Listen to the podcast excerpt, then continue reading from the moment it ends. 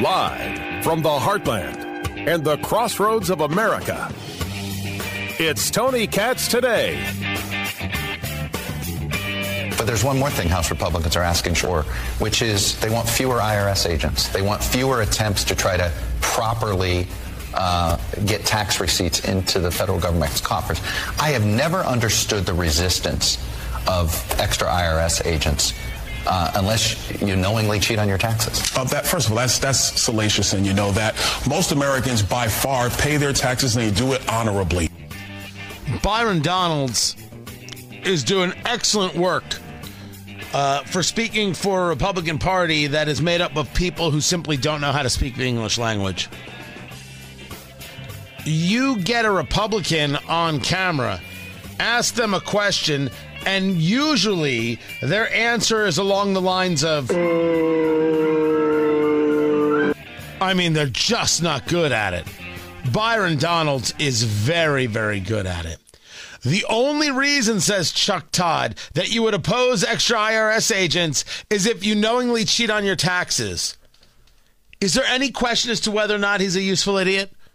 Is there any conversation now that could be had? Oh, by the way, I said the word useful idiot, I meant it. Let's not think that somehow I didn't mean it. I'm talking the term as it was utilized by the Stalinists, by the Leninists, to explain those people in the West who actually thought that what it is they were doing was smart and worthy. You know, people like this guy. You know, it's funny, sometimes American journalists talk about how bad a country is because people are lining up for food. That's a good thing. In other countries, people don't line up for food. The rich get the food and the poor starve to death. That is Senator Bernie Sanders advocating for breadlines. Do you know what kind of fool you have to be to advocate for breadlines? Well, a useful idiot. That's the kind of fool you have to be. Welcome to that club, Chuck Todd. The only reason to oppose more IRS agents is that you knowingly cheat on your taxes. That's that's precious. The reason to oppose more IRS agents is first the recognition that the income tax is theft and should be done away with. States can have an income tax. The federal government should not have an income tax. Secondly, the IRS is utilized as a cudgel against American citizens for not only taking away ability to engage free speech, but in pure harassment because only with the IRS do we uh, create a situation by which you have to prove your innocence, not that they have to prove your guilt. It's an un American concept from the beginning, yet we allow it. Because you, federal government, getting paid, you feel is more important than the rights of Americans, which is why Americans have to vote properly and do away with this madness. I swear to you, if we didn't have the IRS, if we didn't have the IRS and we didn't have the Department of Education, you know what we would all be? Happier. Tony Katz, Tony Katz today. What's going on, everybody? 833 got Tony, 833 468 8669. That's how you get to be a part of the program.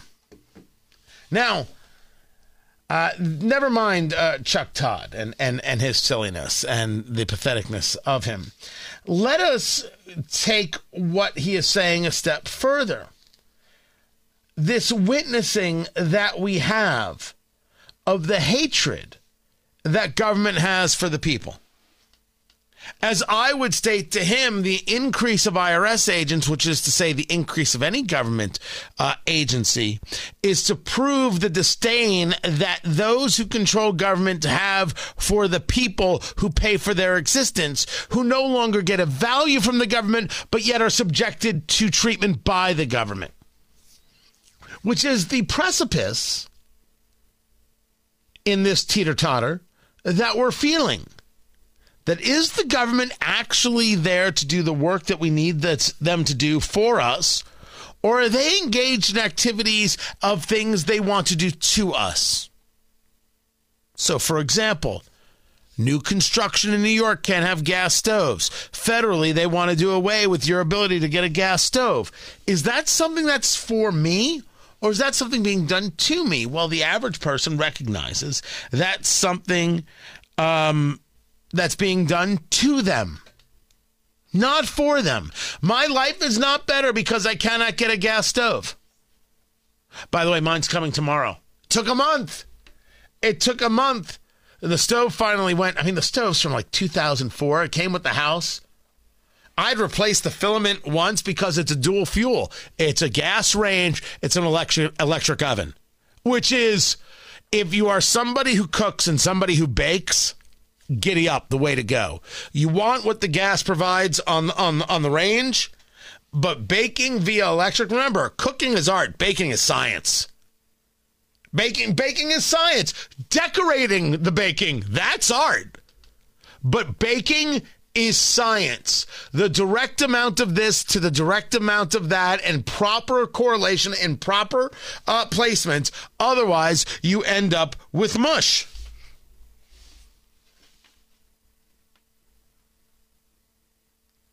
That's what you'd get. You'd get you'd get something that's that's that's inedible. So electric in the in the oven allows, uh, at least in our view, a, a, a, better perfection of heat all the way around. So we we, we go with the electric uh, oven, and someone could disagree with us, and, that, and, that, and, that's totally fine. We do it, but we should be allowed to get a gas oven. Why should the government tell us no? What are you out of your mind? Well, the government tells you no uh, uh, about an automatic weapon. Well, first, if I get the tax stamp, I can get an automatic weapon. Um, secondly, you haven't passed any legislation about this. All you did was pass some edicts through a government agency. Ah, the problem with government agencies. They can pass these edicts that we have to live by and we have no recourse. Neither, by the way, do our elected representatives because the agency is out of their grasp, which is why the entire agency class needs to be destroyed, defunded to zero, and then ended, and those regulations ripped from the books. And if Congress thinks they're important, let them pass legislation. This will get into a whole conversation in the days ahead uh, about uh, Chevron. And what is Chevron deference? Because as I understand it, the Supreme Court might actually be looking this way.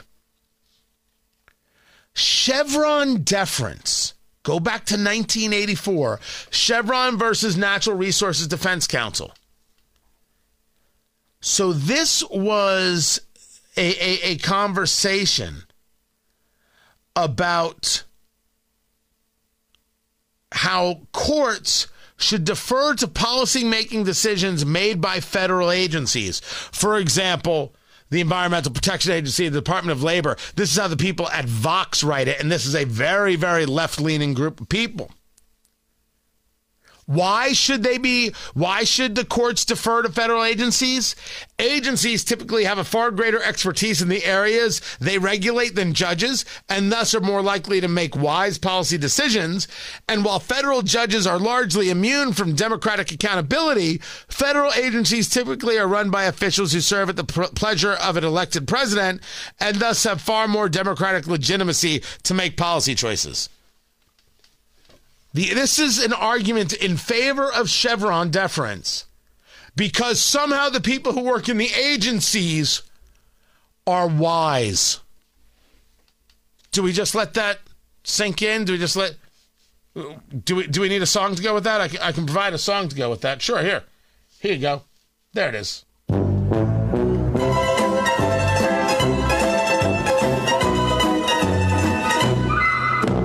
Do you know how awful you have to be to say we should defer to the agencies because they're wiser than our elected officials that the people voted for? We should have agencies unencumbered by things like elections and responsibility to the citizen because, well, they're wise. Why not just put them in robes and prance them around while they do some chanting and say, hooray for skull and bones? So there is a um, there is a case that is going to come before the court, um, which I believe it's Loper Bright Enterprises versus Raimondo. Now, Raimondo refers to the Secretary of Commerce, Gina Raimondo, the former governor of Rhode Island. And the question is should the court overturn Chevron? Now, I do not claim an expertise in this subject. I am going to follow the case as it happens, as it gets discussed. We'll go through some of the arguments, and then from the arguments, we'll be like, hmm, what do we think? But the idea that we should trust the agency class, and the only reason you don't trust the agency class is because you're doing something wrong is just as useful idiot as the day is long. And whether I go to Vox or I go to Chuck Todd, this is what we experience all the time. We experience this constant theory that only government can make us okay. Only government knows the way. Won't they please tell us and show us how to be good and decent. It's madness, I tell you. There's um, a story uh, about Secretary Cardona, Miguel Cardona, Secretary of Education. I, I, told you I'd get rid of the Department of Education. First thing I would do is get rid of the Department of Education. There would be no Secretary of Education. It would be done. It would be returned to the states. Done. He tweets out Teachers know what is best for their kids because they are with them every day. We must trust teachers. When the teacher acts in a way that isn't trustworthy, I do, I do not trust her or him. And there are many teachers out there who don't act trustworthy. And when libs of TikTok posts the what it is that they're putting out there about wanting to hide things from their parents, from from from our our kids. They hide things about our kids from us. They try and lead kids down certain paths. They feel this need to uh, discuss their entire sexual history with kids or political. It makes it hard to trust. It makes it hard to trust when the governor of New Jersey Chris Murphy says uh, to someone requiring school staff to out LGBTQ plus students to their parents is wrong. Coming out as a personal decision, writes Phil Murphy, the governor of New Jersey, on Twitter. We won't allow government mandated outing that puts the health of our young people at risk. This is the governor of New Jersey saying that parents can't be trusted only teachers can be trusted with what's going on with our kids. So we will work to not inform parents of what's happening. Which brings us to a letter as posted by Corey DeAngelis from a New Hampshire representative Democrat named Tommy Hoyt. A constituent said, "Hey, I'm I'm writing to ask that you pass a certain piece of legislation that would, you know, favor the rights of parents in, in education." And Hoyt responds, Representative Hoyt responds, Do you know why children's results tanked during COVID? Their parents were incompetent teachers. Do your children a favor, let the teachers teach and shut up. You're clearly no professional. You should not have a say in your kid's education. You should only trust the teacher. You're not good enough to teach. You should shut up and be thankful the teacher is there. You should have no say. And it's okay if we don't tell you what's happening with your kid. We know better for your kid than you do. Wow just like they believe the agency class is filled with wise people who know better for you than you do, and that's why you can't have a gas stove. They know better than you about how to raise your child. They know that you can't be trusted with the truth, so they want to keep it from you. And how dare you even ask a question? All your children are belong to us, as the expression would go. They believe that our children belong to them. The agency class believes that our rights belong to them. And in both cases, we have to say no. And then we have to make changes. I'm Tony Katz.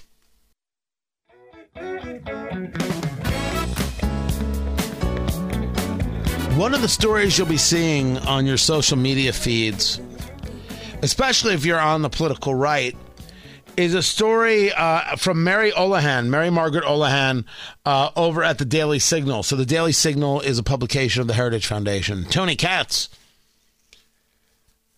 Tony Katz today. Find everything at tonykatz.com. Exclusive leaked policy exposes Fox News stances on woke ideology. Now, this is already making the rounds. You've got Matt Walsh saying that he got blacklisted by Fox for his open and honest conversation uh, about uh, people who who um, state that they are transgender and, and children, etc. The whole movie of what is a woman, etc. Brian Stelter has come out to say that Tucker Carlson is the one who leaked uh, the employee policy. I have no idea, nor do I listen to Brian Stelter. But the story is is that according to the Daily Signal, Fox employees are allowed to use bathrooms that align with their gender identity rather than biological sex. They can dress in alignment with their preferred gender, and they have to be addressed by their preferred name and pronouns in the workplace. I want you to know I'm not surprised by this. I would assume that right now the legal says you do this, you do that, you do the other. And slowly the law will catch up to some things, if if you will. That's certainly a hope.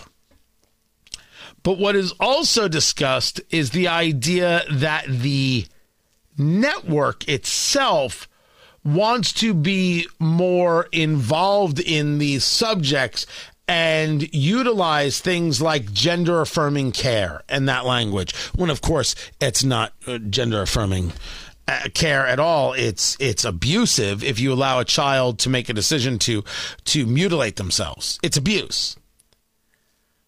This story works as a way to get people to say i was right to leave fox. Hello newsmax. I mean that's it. Hello, I mean, maybe they're saying hello on American News, but I don't think that is. Hello, possibly News Nation, possibly. Um, and how the article goes into how a Fox News employee told the Daily Signal Fox News devotes hours of programming to attacking woke companies, but ironically, Fox is as woke as the rest of them. And that Fox viewers would be, quote, astonished to find out what the company is like. Uh, I think they're like a lot of other companies, personally. But is this going to be utilized uh, as a way uh, of, for example, um, Newsmax trying to gain audience? Absolutely. As Greg Kelly points out, Newsmax is benefiting from the Fox News identity crisis. Absolutely true. Absolutely true. But I say to you right now, if if Newsmax came to me and said, "Hey, Tony, um, weekend show. You in or you out? I'd say yes, depending if I got to do the show I want to do. But if Fox News came to me and said, hey, Tony, weekend show, you in or you out? I'd also say yes, depending on what I got to do.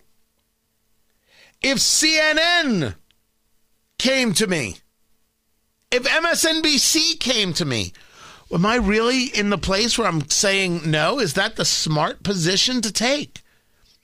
And you'll notice how in all of these I say the following thing: as long as I could do the show I wanted to do, because if I couldn't do the show, it wouldn't none of it would matter. Well, Tony, you'd still make the money, and and dear Lord, there's got to be more than that. The open, honest conversation is more important than the checkbook. It has to be. Because if you're having the open, honest conversation, I swear to you, everything else works itself out. This is going to hurt Fox a lot. The question is if you're a Fox host, are you commenting on it? Not on show, but in general.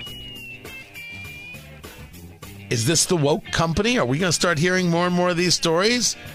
And how does Fox work its way out of this? Whew. I'm Tony Katz.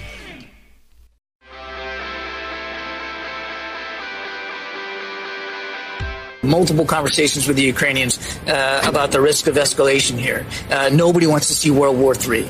Uh, and uh, we have made it clear that we're not going to encourage or enable Ukraine to strike inside Russian territory. But you're willing to give them F 16s. Now, wait a second, Mr. Kirby. You're not going to encourage, you don't want to say you're enabling the ability of the Ukrainians to strike within Russia, but Joe Biden just told the allies it's okay to supply Ukraine with F 16s. It's kind of like giving a license. And does it get the United States more involved in the fight between Ukraine and Russia. Tony Katz, Tony Katz today. It's good to be with you. Find everything at tonykatz.com. Major Mike Lyons joins us right now. Retired United States Army West Point man. You can find him on Twitter, MAJ for Major Mike Lyons, L Y O N S, MAJ Mike Lyons on the Twitter box. Uh, this is how military.com has it. U.S. will train Ukrainians on F 16 fighter jet after months of speculation. The training is a part two conversation, Major. The first part is Biden given the go ahead after telling the the Poles, the Polish, no, you can't hand over any any fighter jets. They're not getting in the way. They're saying do it. What has changed? Well, I think, Tony, a couple things. First of all, the F 16s are not going to change the calculus on the ground. They're not going to create air superiority for Ukraine. There's still a long way in order for them to find their way to the battlefield. But what, what's really changed is by the administration signaling that we can send uh, F 16s and train pilots and have our NATO allies send them this is now a fait accompli that Ukraine will one day be part of NATO. As as Ukraine gets more armed every day, they're going to become the most armed country in Europe anyway. Um, so I think that's what the consideration is here. I think that um, you're looking at four separate company, countries uh, Denmark, the Netherlands, uh, Belgium, Norway have um, F-16s. Let's say 30 to 60 in inventory that they could ship um, as they transition to the F-35s. And so I, I think the fact that the administration took a signal from NATO countries that were okay with it, which means that they're going to be okay with Ukraine joining NATO, which means this process now has started. This process starting is everything that Russia didn't want and was part of the reason that Russia was so firm in dealing with Ukraine. I'm not giving saying that they were correct in any way, shape, or form. This was mm-hmm. all about trying to keep Ukraine from being in NATO because NATO is a serious threat to to Russia and and Russia's future as Vladimir Putin sees it. But now because of this invasion, you see those Baltic nations saying, "You know mm-hmm. what? For years, we said, no, NATO, we don't need you, NATO, because they have Russia right there on their border. Now they're jumping in. What does NATO become now? Is, is NATO still this response to Russian aggression? Or is there actually something here about building a NATO so now you can have a response to Chinese aggression? Well, I think it's fo- focused first on Europe. Um, I think there's some fault lines within the alliance when it comes to China. Um, but I think first and foremost, they're concerned about Russia. They're concerned about Eastern Europe. And I was never for that. I was never for everybody in NATO except Russia. But given where this has gone down now, and given the fact that the Ukraine military is destroying the Russian army in place, and given that once this war is eventually over, they're going to have to have security um, agreements between Russia that, that Ukraine still won't be able to enforce without an alliance from the West. So I, I think that's where it's naturally falling. The question whether it transcends over to China, I, I'm not sure just yet. I think um, the French. I think there's some of the m- major NATO countries that are just not willing to. They're compartmentalizing it. Let's say they're they're not willing to kind of go that road uh, just yet, as uh, as the alliance will first adjust the two new countries, Sweden and Finland, or, or uh, Finland and, and and Sweden into into NATO, and then likely Ukraine within the next you know four or five years. Talking to Major Mike Lyons, retired United States Army as we are now allowing Ukraine to get these F 16s. Of course, the Russians have responded by saying this will, you know, this is continued escal- escalation from the West, and that we will figure this into our calculus, and we're, of course, able to handle this. You just stated that Ukraine's military is defeating the Russian military in place. We have actual mm-hmm. proof of this. We have actual proof that the Russian military is actually suffering losses at a rate that could cause it to lose and not even gain any part of the Donbass? Yeah, I, I think that the counteroffensive, when it takes place from Ukraine, is not going to overwhelm necessarily Russian forces. They'll try to. I think the attack comes more in the south. I don't think the Donbass is going to be a, a focus, which is why Bakhmut has been somewhat of a feint, I, I believe because with the 40,000 soldiers that are anywhere in the southern region from Kherson up through uh, the Donbass region there, if the Ukraine counteroffensive can somehow cut those Russian troops in half, get a large amount of them to surrender, and then threaten Crimea, that just gets Russia to stop. That's the goal here is is to get the Russian military to stop fighting. Now, the Russians still can bring a lot more to the table. They could still have a general mobilization. They can bring more troops. They can they can bring more equipment. It's still Russia. They still have this capability to do that. Um, so I, I think that um, there's no vanquishing of Russia. That's not that's not going to take place. The the question is how do you get the Russian military to stop? And there's going to be concessions on on both sides. And in fact, some of the concessions might be Ukraine might lose some of its area, and, might, and it might be an area in that in the Donbass region. You just said something that needs to be gone over, and if people you've never looked at a map, it's very important that that you do. You believe that the Ukrainian forces right now could be able to control Kherson, which is to the south. It's right there on the river before it empties out into the Black Sea. You mm-hmm. believe, or people believe, that control of Kherson is possible after all the bombings that took place there, all the attacks that took place, and allow mm-hmm. the Ukrainian military to make a run on Crimea and take it back from the Russians? Yeah, threaten it. I, you know, if you look at the Dnepro River, they've got to find a place where they can cross it safely. So, if the Washington Post had an interesting article Friday about the river crossings and how they're starting to move troops over there, and that's kind of the the sneaky, you know, precursor to that's from a military perspective where the enemy is weakest. Um, they it's an 800 kilometer front between Ukraine and Russia right now, and we can they can defend Bakhmut and they can defend those areas in the Donbass all they can. But the Russians are going to have the same challenge defending it across 800 kilometers as as Ukraine would. Um, and the, the the area of opportunity is that place in the south. They could slice through, cut across that river quickly, get troops on the other side, airborne troops. I think they need helicopters, not F-16s, but get troops on the other side of that. And they won't necessarily retake Crimea, but they'll be in a position between them and the Russian military in order to to, to stop any, a Russian aggression that's going to move the south there. So they threaten it. That's that's going to be the key there. It's not necessarily a run on it. Uh, they might not have enough troops to do that. I think if they concentrate their combat power in the south. Uh, and and and figure out a way to get twenty thousand Russians to surrender. I, I really think the Russian military's got no choice but to stop to ask for a ceasefire at that point. But that would require Vladimir Putin recognizing that they have to ask for a ceasefire. And there's been nothing that we've seen that shows that Vladimir Putin is willing to recognize that reality. My gosh, the continued conversations he's having, having of course, uh, in, in, the motherland uh, uh, about uh, this is for the good of Russia, trying to continue the, the propaganda war to get people on his side. He, he has not shown in any visible sense a sign of stopping what would make you think, or what would make uh, mil- American military figures think that he'd stop? Uh, yeah, he, he would have to be faced with an inevitable loss there. He'd have to be faced with again large numbers of Russian troops surrendering. Those are the assumptions that that the Ukraine military, I'm sure, are making, which is why they've delayed this counteroffensive because they can't bring the combat power to that place in order to ensure some level of success. And you're absolutely right. He could turn around and respond. Where a tactical nuke would work from Russia's side is troops uh, in the open or large uh, troop formations on the eastern portion of the Dnepro River. That would be on the Ukraine side.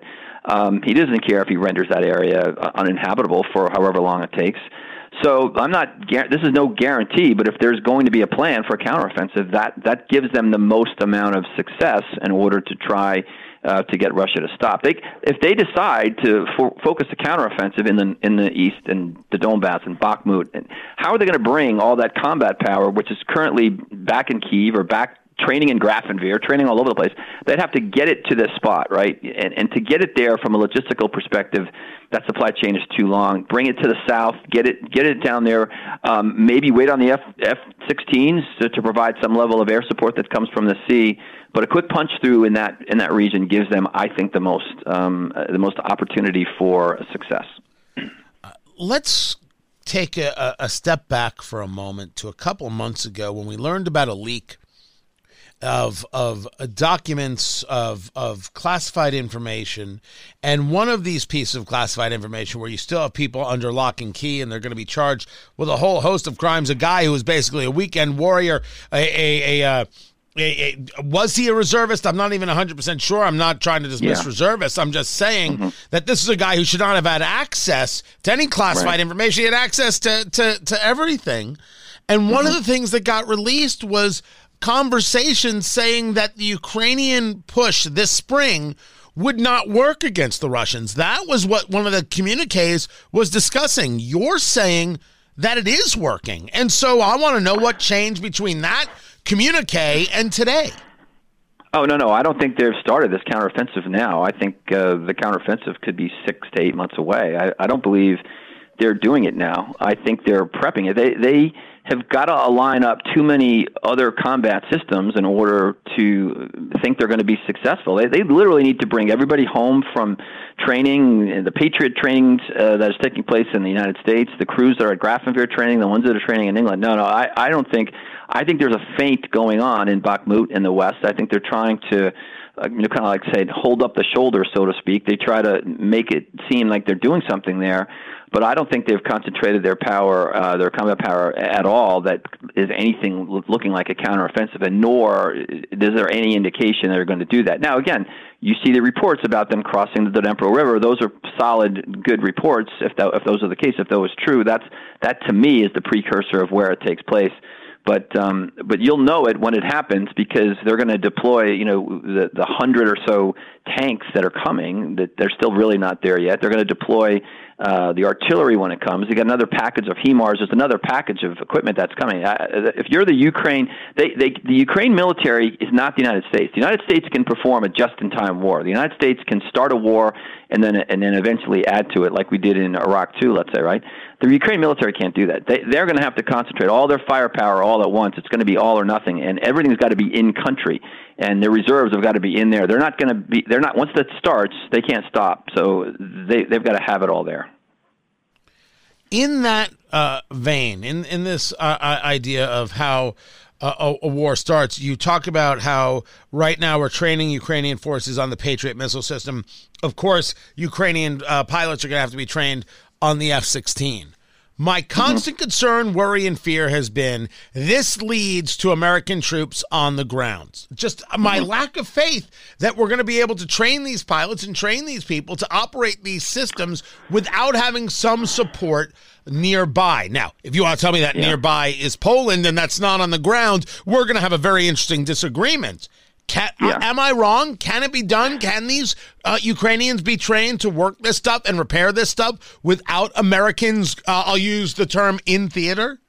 Yeah, no, no. There are going to be contractors, and there's lots of um, F-16 contractors that are out there that that can do this. They're going to be paid a lot of money. So similar to the contractors that we saw in Iraq and Afghanistan. I mean, that's the new way of, of warfare right now too. Is is this level of maintenance? But uh, no question that maintaining and sustaining these F-16s, which is why I said initially this is not going to give them air superiority. The, the planes that are going to be coming from uh, those countries are going to be older. They're going to be have been upgraded F-16s, but they're going to be having you know there's going to be parts of them that are no longer manufactured so they're going to have to figure out a way to fix those when the time comes plus the F-16 is an aircraft that requires uh, a good runway it's not it's not necessarily a, uh, an aircraft that works well in a in a dirty battlefield environment they're not going to be like landing on highways uh, and the like. And then also, when they get to Ukraine, they're going to create a target for Russia to go after if, there's, if their air bases.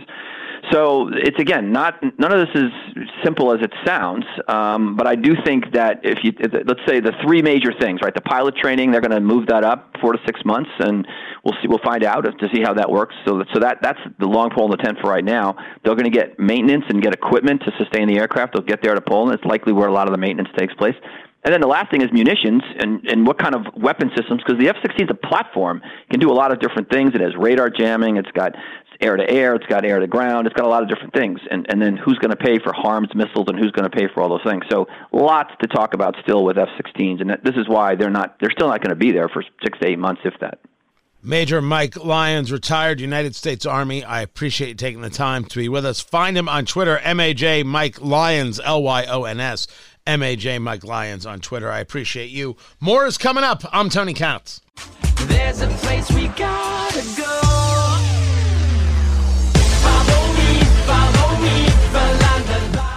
Republicans want data on terror watch list arrests at the border, and they're right to want it.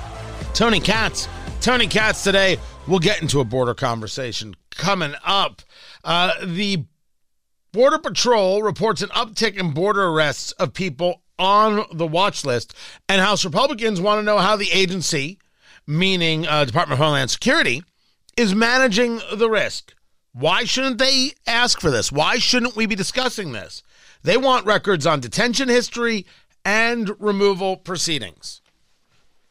Now, the Department of Homeland Security will probably say that we don't want to provide this information or we shouldn't have to provide this information. It's about safety and security. We don't want the terrorists to know how well we're doing in following them, in watching them, in keeping an eye on them, etc., etc. No, what they don't want is you knowing exactly how dangerous the border situation is. This is everything they do not want. They do not want you to know how serious the situation is, how serious the issue is, how bad this is for everybody involved. That's what they don't want you to know. That's what they don't want you to see. So the question is how much of this data will be kept? U.S. Border Patrol has recorded 103 apprehensions of individuals on the terror watch list at the southern border since October. It was 98 of all last year. Now remember the, the way the the fiscal calendar runs for the government, that's when their fiscal calendar starts. So often you'll see things start at that time. But we should be clear these people were caught trying to between cross the border between ports of entry. So they weren't coming in the legal way. They knew they were sneaking into the country. And you're going to be at a pace, it seems like, you're going to double if it was 103 apprehensions so far since October, and it was only 98 all of last year, it's May. Uh, yeah, yeah, you can get close. You can get close to a doubling. The border is a reason for concern, and you'll notice how little the press talks about it. There are reasons. There are reasons, and I'm going to talk about the border coming up. Find everything at TonyKatz.com. This is Tony Katz today.